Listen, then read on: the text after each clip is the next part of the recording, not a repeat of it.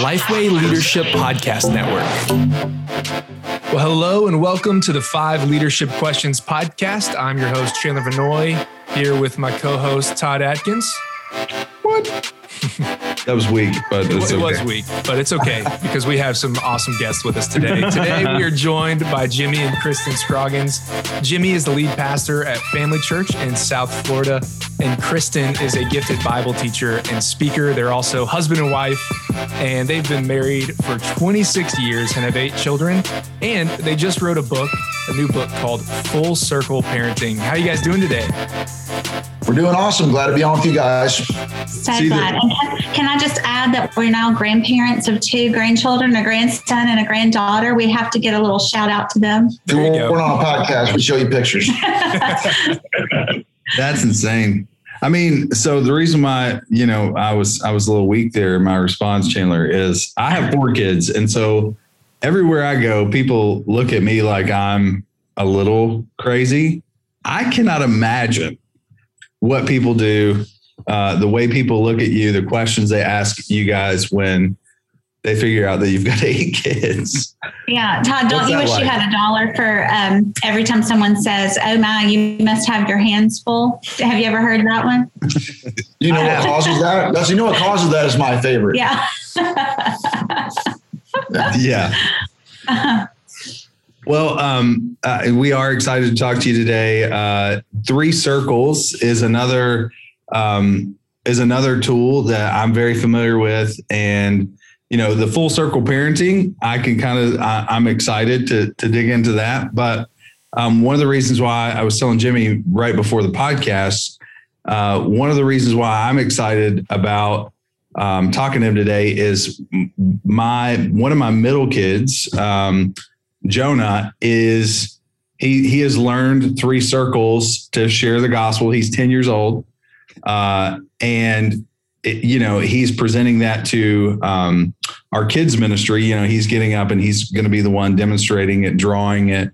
And man, it's just such a valuable tool. Um, man, I, I really appreciate uh, Jimmy. I've always appreciated the way that you are just extremely practical, um, both pastorally and personally. My interactions with you um, at Lifeway over the years and uh, at, at, in different places, uh, you really do a good job of simplifying things and making them easy to understand. So uh, I would really encourage listeners. Yes, we're going to talk about parenting uh, quite a bit today, but the big thing I would also say is take a look at um, at Three Circles or turning everyday conversations into gospel conversations, which is, I think, uh, the, the, title.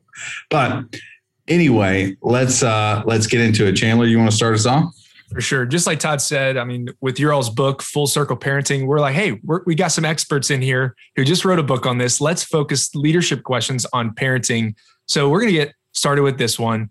Who or what has been the greatest influence in the way that you all parent and lead your family?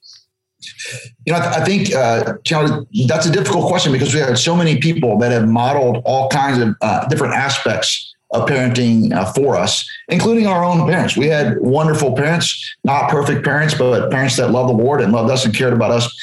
And so there's been so many. And I think over the years, even uh, being a pastor in churches for the last several decades, it's like so many people modeled uh, different things in different stages of parenting. And when we were first starting out, people gave us some really, really good uh, resources that really helped us a lot. And so it'd be hard to nail down one thing. But I will say that uh, when we went to write a parenting book, um, it's not the kind of a parenting book that tells you how to be the perfect parent because we don't know how to do that. and it's not going to tell you how to have the perfect kids because our kids are not, our kids are what I call bucking Broncos uh, you know, our kids have been suspended from homeschool. So our, our kids, you know, have all the issues that anybody's kids would. But um, we do, we have learned some things. One of them is that if parents will develop a good theology, from that, they can build a good parenting strategy, which will set up really good parenting conversations. And that's what the book is really about. Hmm.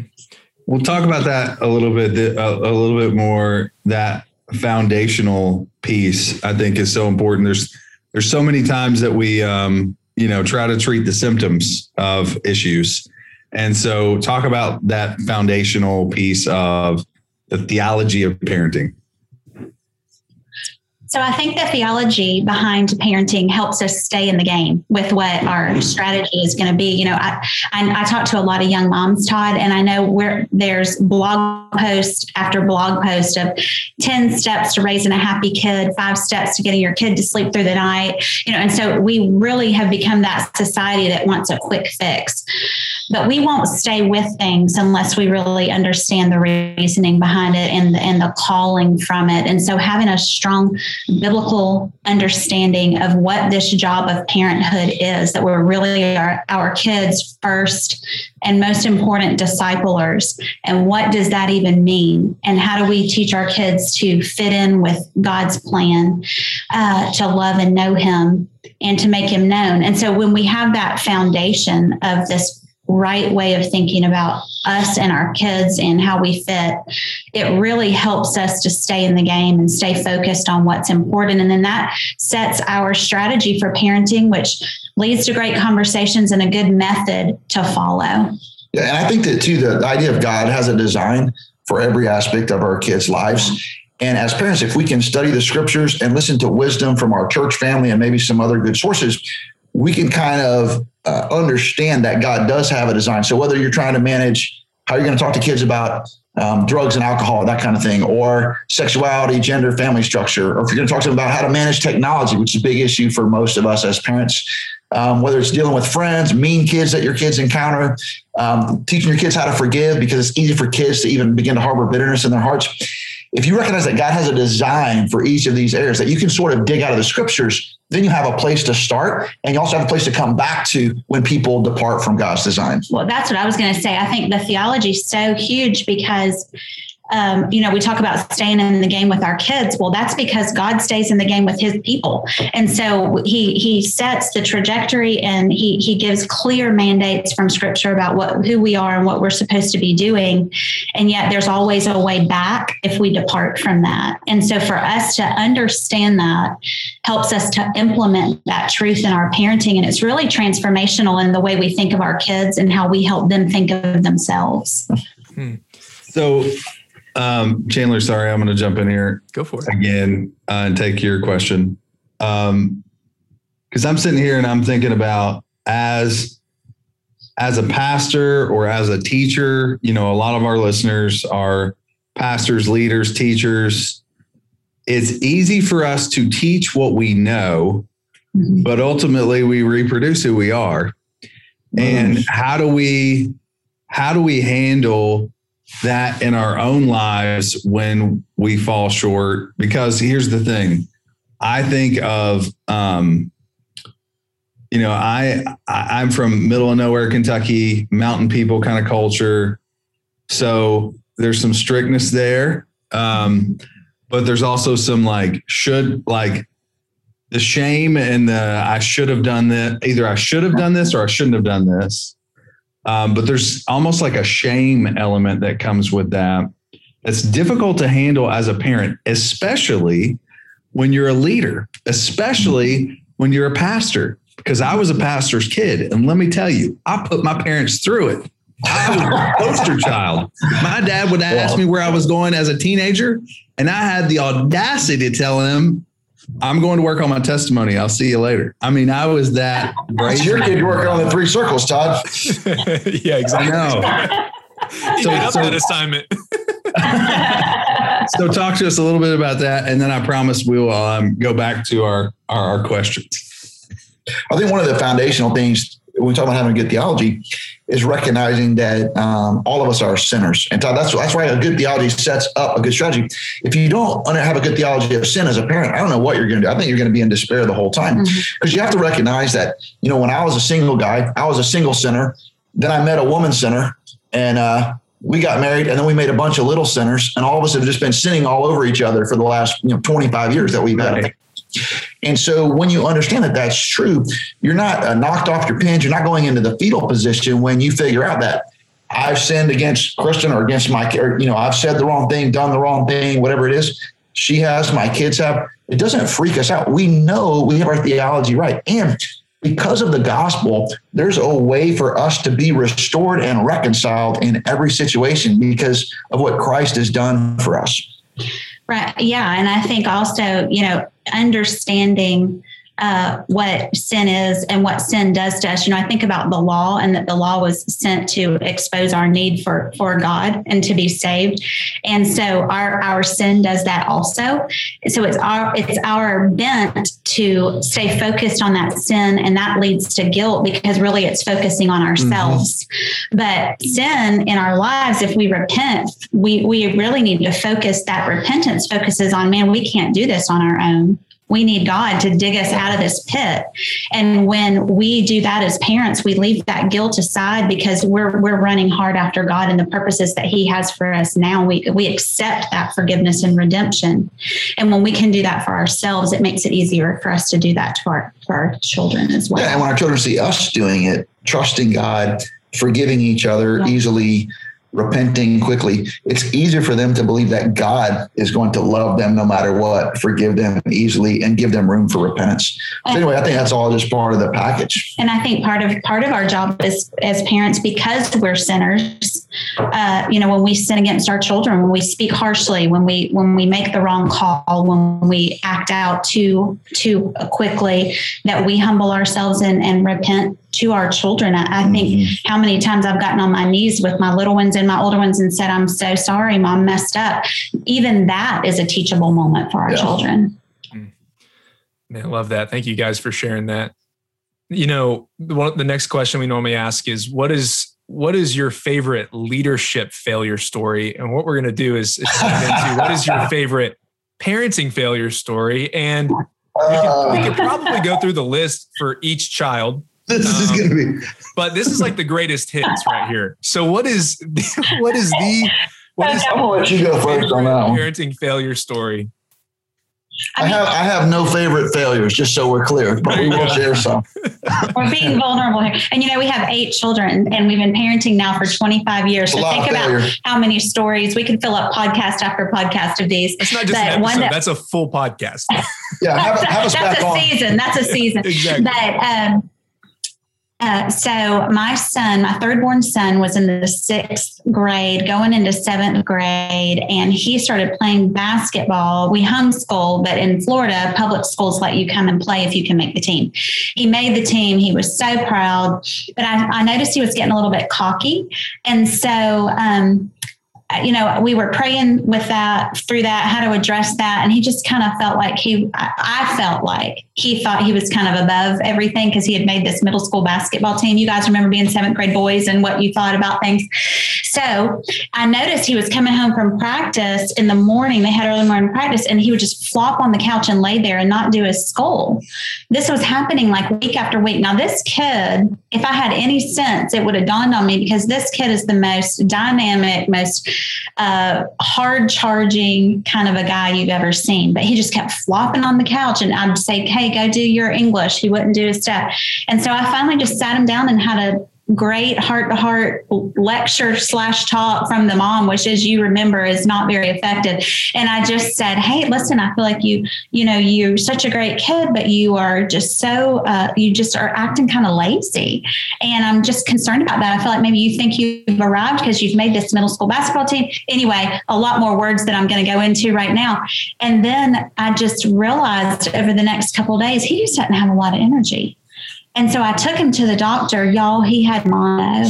He, not worse than that. He had had mono. So you know when you have mono, it shows up in your blood work, and they can tell how long ago you have had it. That kid had had mono and been over it for three weeks, but still was having residual side effects. So, what a dumb mom. All these times I thought he was being lazy. He was, uh, you know, thinking he was so cool. The poor kid was having mono and just not telling anybody and just struggling through. So, big time parenting fail on my part. He's 21 and still brings it up to this day. So, yeah, he's playing football in college now, and he brought it up the other like, day. Mom, remember the time I had mono and you called me lazy? I'm like, oh my gosh. so I've got one too, though. So one time when our oldest son was about, how old was he, like four, three or four? Four. So uh, he's out there uh, playing soccer, but he didn't want to play soccer, and so it's a soccer game. So he started bawling, crying in the middle of the soccer field, and it made me mad. I was embarrassed. And besides that, why are you crying about a soccer game? So I got him over to the side, and I was giving him my really tough dad's speech about how you got to suck it up and come on, I don't want to hear all this crying and quit being a baby and all this is kind of stuff. And he just kept crying. I said, I tell you what, if you keep crying, uh, I'm gonna I'm gonna take you home and put you in your room. And he just kept me fine. I'll go to my room. I said, Ann, your brother's birthday party today. If you keep crying, you're gonna stay in your room. You're not even gonna go to your brother's birthday party. He said, fine. Well, he kept crying. So me, because I was so hardcore, I took him home. I put him in his room all day. All these people came over for his brother's birthday party, cake, all these people all these games, all these kids. I made him stay in his room, wouldn't let him come down because I was making my point to my four year old. You don't mess with dad and cry when I tell you stop crying. it was the stupidest thing. It was so stupid, and it's just the dumbest parenting and the biggest macho dad fail uh, ever. And uh, you know, he still brings that up as well. and he's 25, of his own. so, so, you know, we I'm sure there's there's so many stories you guys can sit back and laugh at. And and in the moment, I mean, there's a lot of times where you also want to kick yourself, and you guys already kind of expounded upon that previously. But what did that do for your long term parenting? Like, what did those failures teach you moving forward? Well, it's interesting because uh, Chandler. Uh, so we have a lot of kids, so they're kind of spread. out. So I have a 25 year old who has kid, a kid of his own, but I still have a fifth grader at home that I'm that I'm parenting. Mm-hmm. So it's interesting because I kind of get to um, I kind of get to redo some things. And one of the things that we've really learned is, hey man, just chill out and relax. Mm-hmm. I mean, don't major on the minors. You don't have to make it so tough. Um, kids, a lot of kids, you know, figure out all kinds of things. And uh, the I don't know. I think when we first had our first kids, I was afraid that I was to fail, and I was so determined to do everything right. And it's really just parenting is such a long haul. Each one of those little episodes, like trying to make my kids stop crying at a soccer game, is so ridiculous. But in my mind, on that day, like this is like a major parenting event that I gotta, you know, get this right. So I think I've learned to relax more. Mm-hmm. Mm. Yeah. Yeah. I think, I think in our early, I'll tell you a little secret about Jimmy and me in our early parenting, even though we wouldn't have acknowledged it nor really believed it was true, that maybe we had some pride getting in the way that we thought, okay, this, these kids are a reflection of who we are. And although that's true, um, you know, every, every mistake, every sin, every meltdown isn't a reflection of me as a person, but the way I respond to it is. And so we we have learned that really the heart of parenting isn't isn't how this is going to make me look, but who they are becoming in Christ. And honestly, again, I hate to keep beating beating the drum, but having a right theology, understanding what our mandate is as parents really helps us to have a better perspective about things. Yeah. And we're old. You know, I think I think age, I think age helps have a better perspective. Yeah, my older kids sometimes my older kids will sometimes coach me up on my parenting oh, of their younger brothers. Oh yeah, that's awesome. We love that. And they'll say, you know, when I was a kid, used to do this, and now you let them do that. And I'm just like, well, when you were a kid, I was like 26 years old and had no what I was no idea what I was doing. Now I'm I'm 50 and I know I'm I'm I'm a hundred times better of a parent than I was. So yeah. tough. Yeah, yeah. So you need to pull out. Uh, let me tell you about the parable of the workers and just watch their eyes roll back in their head. That's, right. That's a good one. Yeah. that might have come up before.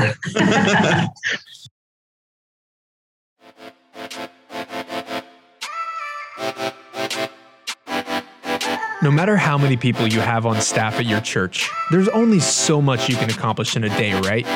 Your church exists to serve your community. So the mission of your church and its staff is to reach as many people as you can.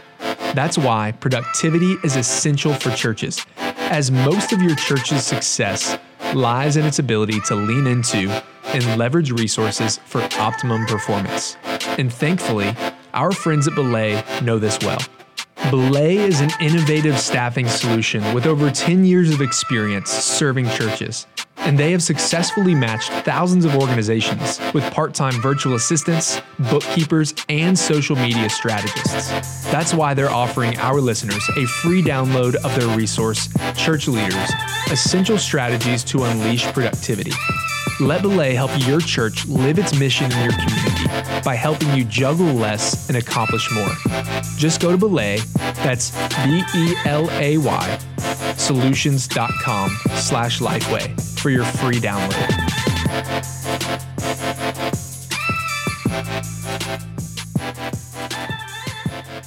Well, um, okay. So I've talked about uh, I've talked about three circles a little bit, but what are the three circles, um, and what led you to to start using them as a kind of a gospel tool in your parenting as well? What's interesting, Todd, um, we developed the three circles at our church about 12 years ago, and uh, we actually developed the three circles as a tool to talk to people about marriage and parenting. Mm-hmm. So when we first moved to South Florida, this first time living outside the Bible Belt for us, and we had all of these people coming to our church that were living together and they weren't married. Um, people were coming to pre-marriage class we were teaching that weren't Christians, and they all had kids, and they're from all these different countries and backgrounds, and they were irreligious. And so we, when we started to meet with them, we just realized that what we had done in our previous church in Kentucky, you know, breaking out all of our Paul Tripp books, you know, about gospel this and gospel, it, it wasn't going to work because these people weren't Christians and they didn't have any Christian commitments and they didn't know any Bible verses and they didn't know any Bible stories. And so we had to start somewhere else. And so we developed the three circles to talk people about marriage and parenting. So it was God has a design for your relationship, for marriage, for parenting, for sex but we sin, we depart from God's design, we end up in brokenness. That's why some of you guys are here. We try to escape our brokenness on our own. All of that brokenness points us to the need for change. The Bible has a word for change. The word is repent. What we need to do is repent of our sins and believe the story of Jesus crucified on the cross for our sins and raised from the dead in our place. And then we can recover and pursue God's design. And it was really all about marriage and parenting. We figured out because a lot of those people became Christians hey, it actually works as a gospeling tool. And it's kind of taken off around the world. And, you know, we made it as an open source tool. We didn't trademark it. We didn't sell it. We didn't monetize it in any way. And so people use it all over the world. And there's different versions of it. But what was really uh, got, turned out to be a good gospeling tool was originated as a parenting and marriage tool. So it's really easy to apply to these situations. Man, that's awesome. Um, because I was introduced to it as an evangelism tool. Right. Uh, and I even let you use my light board, which not many people. You did. It was a sweet light board too, man. Just saying. That's you did. I appreciate it. It's a rare thing, Jimmy. Yeah. well, Todd also kind of brought this up earlier, talking about how he was a pastor's kid. Well, your kids grew up as pastor's kids, and as many of pastors' kids know and they share, the expectations on them are very high. And it can feel like they have to be perfect and everybody's watching them and is almost expecting them to fail. And so, how did you all help your kids handle those expectations and, and navigate that world as pastors' kids? We've thought a lot about this and we've actually been asked a lot about it because now now we have one son who is at seminary going to be a pastor. And it's obvious if if you're around our kids now look we, they are bucking broncos they they get into all kinds of stuff but it's obvious if you're around our kids that they love our church and uh, that and that they love each other and their dad. And so and we're proud of that. So people notice that and ask what what has caused that because a lot of pastors kids don't love church. They don't love going to church. They get jaded and bitter. And you know we still have a 12 year old so we're holding all of this loosely. Maybe he's the one that's going to turn out that way. But for now uh, they have a positive feeling about it. And i'll tell you three things that we think have have helped that is honestly to tell you the truth the lord has just blessed us and that we have a great church family. Mm-hmm. they are so kind to our family and to our kids.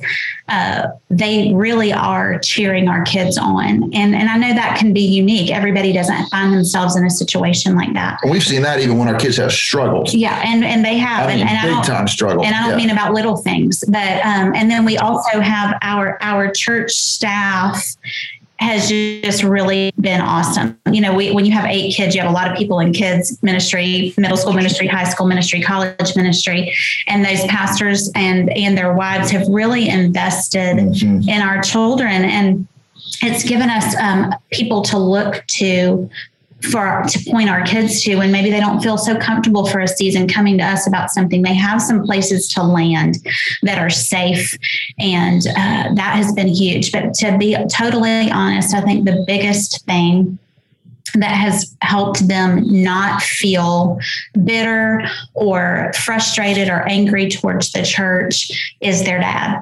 And he has done such a great job in, in our time as ministry of just loving our family well. Um, he does not put unrealistic expectations on them you know, we really try to tell them, hey, we're making these choices because we love Jesus. And if your dad was a ditch digger or a lawyer or a doctor uh, or a teacher, we would be doing the same things. This isn't because you're a pastor's kid. This is because we love and, and know Christ. And I think that's really important. But Jimmy has never made the kids feel like they were getting left in the dust because of the church. And so he, you know, he he ditches church things sometimes as as is appropriate to go to their ball games. He doesn't miss um, the things that are important to our sons and daughters are important to him and they feel that and they see it so they don't feel competitive with our church uh, you know they they take joy in linking arms with Jimmy and me as we serve family church. And so that that you know having a great dad who um, puts his children as a priority is, is a huge reason why they feel so loving and um, excited and, about. And, and I mean, the obvious would be Todd. You said, "How do we do eight kids?" It's probably the same way you do four kids, which is they've got to have a great mom who is, you know, Kristen's the emotional heartbeat of our family. She is the organizational dynamo of our family. She is the CEO of our of our family and everything that happens. And so it definitely is a team sport. Well, let me ask you a question because a lot of, you know, a, a lot of pastors, church leaders, um, there's a a tension there between work and life and ministry and home and all those things kind of boil, you know, uh, the, they boil over and they they they come over into each other uh, spill over not boil over. Sometimes they boil over um, but but they spill over. Um, what is how would you speak to kristen? How would you speak to a uh, a, a wife who sees this spiritual leader at church, but maybe doesn't see that at home, or that's the, at least that's the the stated issue. Okay, so my encouragement would be first of all to think the best of your man. In other words, so you know it's easy to to for pastors' wives or honestly any wife, right? I mean, we have bankers and lawyers and everybody's working hard. Everybody has long hours. And so it's not unique to pastors' wives necessarily. Right. But the thing that makes being a pastor's wife unique is there are just a lot of people who feel very close to your husband and to the dad, which is a wonderful thing. But that can cause some tension um, if if it's not careful, but believe the best about his intentions. And so I, I, doubt many people listening to this podcast are pastors who don't care about their family. Uh, they do care. And they're just trying to figure out, you know, men tend to be a little, I don't want to generalize, but tend to be a little more tunnel vision and get a lot of identity through their work. And that really is a blessing because it keeps you driven. And yet I do think, you know, part of the helper um, role of a wife is to help him be in tune with what needs to be happening at home. One of the ways that we've just done that practically is we have a family staff meeting every week. And uh, if I have concerns or I have things that I'm excited about, I try to jot those down. And um, so that I'm not bothering him every time a thought comes into my mind of things that we need to talk about at home. And uh, I just kind of keep a list of it. Sometimes before the meeting, I realize, ooh, I was in, in, a bad mood. I don't really need to talk about that. We're good. Or sometimes I'm like, yeah, this, we need to talk about this. Um, you know, if there's things going on in the kid's life that I know that he needs to be aware of, those are the times that we talk about it. It's not that we don't talk about it any other time except for that staff meeting, but it helps me to know I've got his attention once a week at least with to talk about those kinds of of issues. And I think it's helped Jimmy because he kind of gear just like you would gear up for any kind of meeting. You're ready, you know what's coming, and um, so he's in the game. I don't get like glazed over, you know. I don't. I, Y'all don't do this, but every once in a while, Jimmy will have like a glazed over look. I try to talk to him about something he's not ready to talk about. Oh, I do it all the time. Your wives probably have never seen it, but, but I do it all the time. I try to convince uh, my you know, I think sometimes my wife thinks I have it all together at work and and then I forget things at home and I'm like, no. Uh, Chandler can attest. It takes a village to raise a Todd. and I've made the mistake yeah, of saying that in front of my team and then having them repeat it sometimes when I do forget or, you know. But yeah, yeah I mean, I, I, think that's always going to be a tension that, you know, it is a, um, a tension that happens uh, that you know whether you're in a guys group or uh, with a bunch of dads talking about you know what what they're going through or what they're dealing with or what they're feeling right now. And um, yeah. i think that's uh, that's important. So th- thanks for sharing that with us. Well you mentioned that one of your your sons is now entering parenting. So we were going to ask what would you tell your 20 year old self about parenting? But let's let's frame it. You were going to give him the parenting advice of stepping in. You guys have now you shared the experience of of 25 years. And you would tell yourselves probably some things some advice but also him. What advice would you share with him and then as well as your 20 year old selves about parenting? Well you have to be careful sharing advice with your adult kids. So jim burns wrote a book about this and he says uh, he says, uh, "Shut your mouth and keep the welcome mat out." So that's good advice. Very good advice. So we're learning about uh, parenting adult kids with families of their own. But I, th- I, think there's a few things. One, I would just say if you're if you're married and you're parenting, uh, make sure that your marriage is at the center of your home. And you know, I think being a marriage center home is really important, and I think that will help to define a lot of things for you.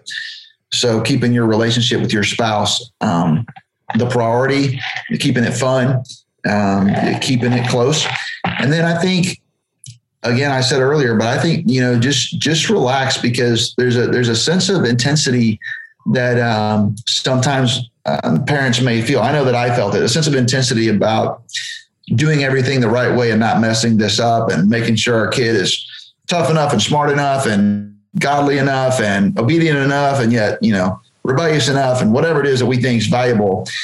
And um, i would just say relax take a step back chill out. Parenting is a marathon not a sprint.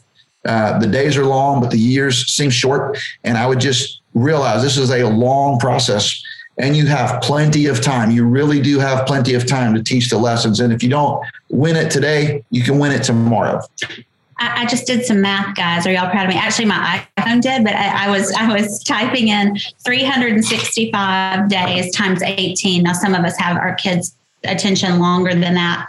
But it's 6,570 days. That's a lot of days. That's a, that's a lot of days. And so even though it goes by in the blink of an eye, and it truly does, um, there, God has given us a lot of days to speak into our kids' lives. And so if we get something wrong today, we, we have tomorrow and we have the next hour, and our kids do as well. And so, yeah, just being redemptive in our speech takes takes being redemptive in our hearts and, and, you know in our knowledge of of who we are and who our kids are and so that would just be my big thing is just we we've got to stay in the game with our kids no matter what because that's what God does for his people.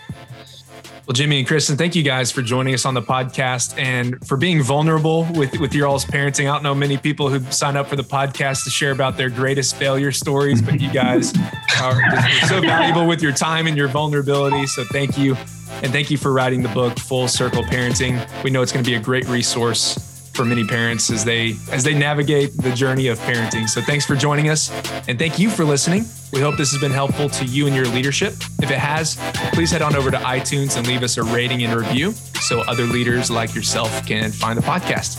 See you next time.